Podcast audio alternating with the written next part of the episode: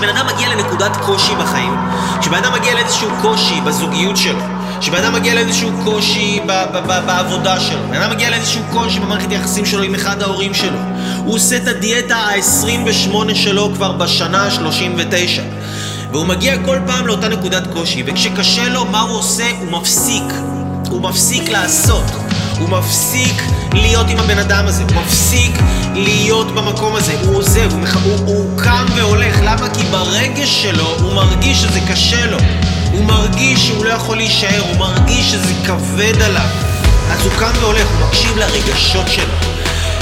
בן אדם שאין לו חוכמה בראש, הוא לא יודע איך לפעול נכון, וכשהוא לא יודע איך לפעול נכון, הוא חי את החיים שלו בצורה שעושה לו פשוט בלגן.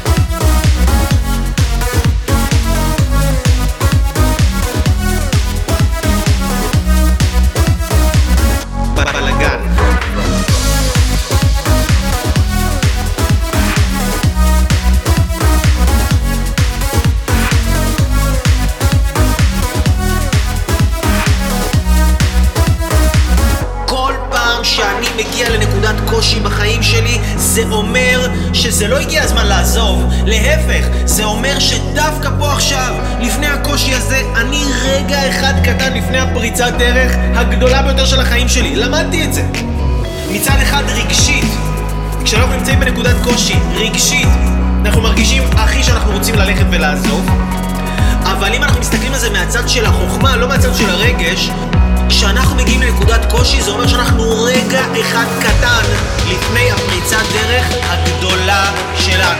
שאם אנחנו נשאר עוד קצת, אם אנחנו נכיל את הקושי הזה עוד קצת, אם אנחנו פשוט נשאר, נתחזק מול הקושי הזה, אנחנו נייצר פריצת דרך אדירה.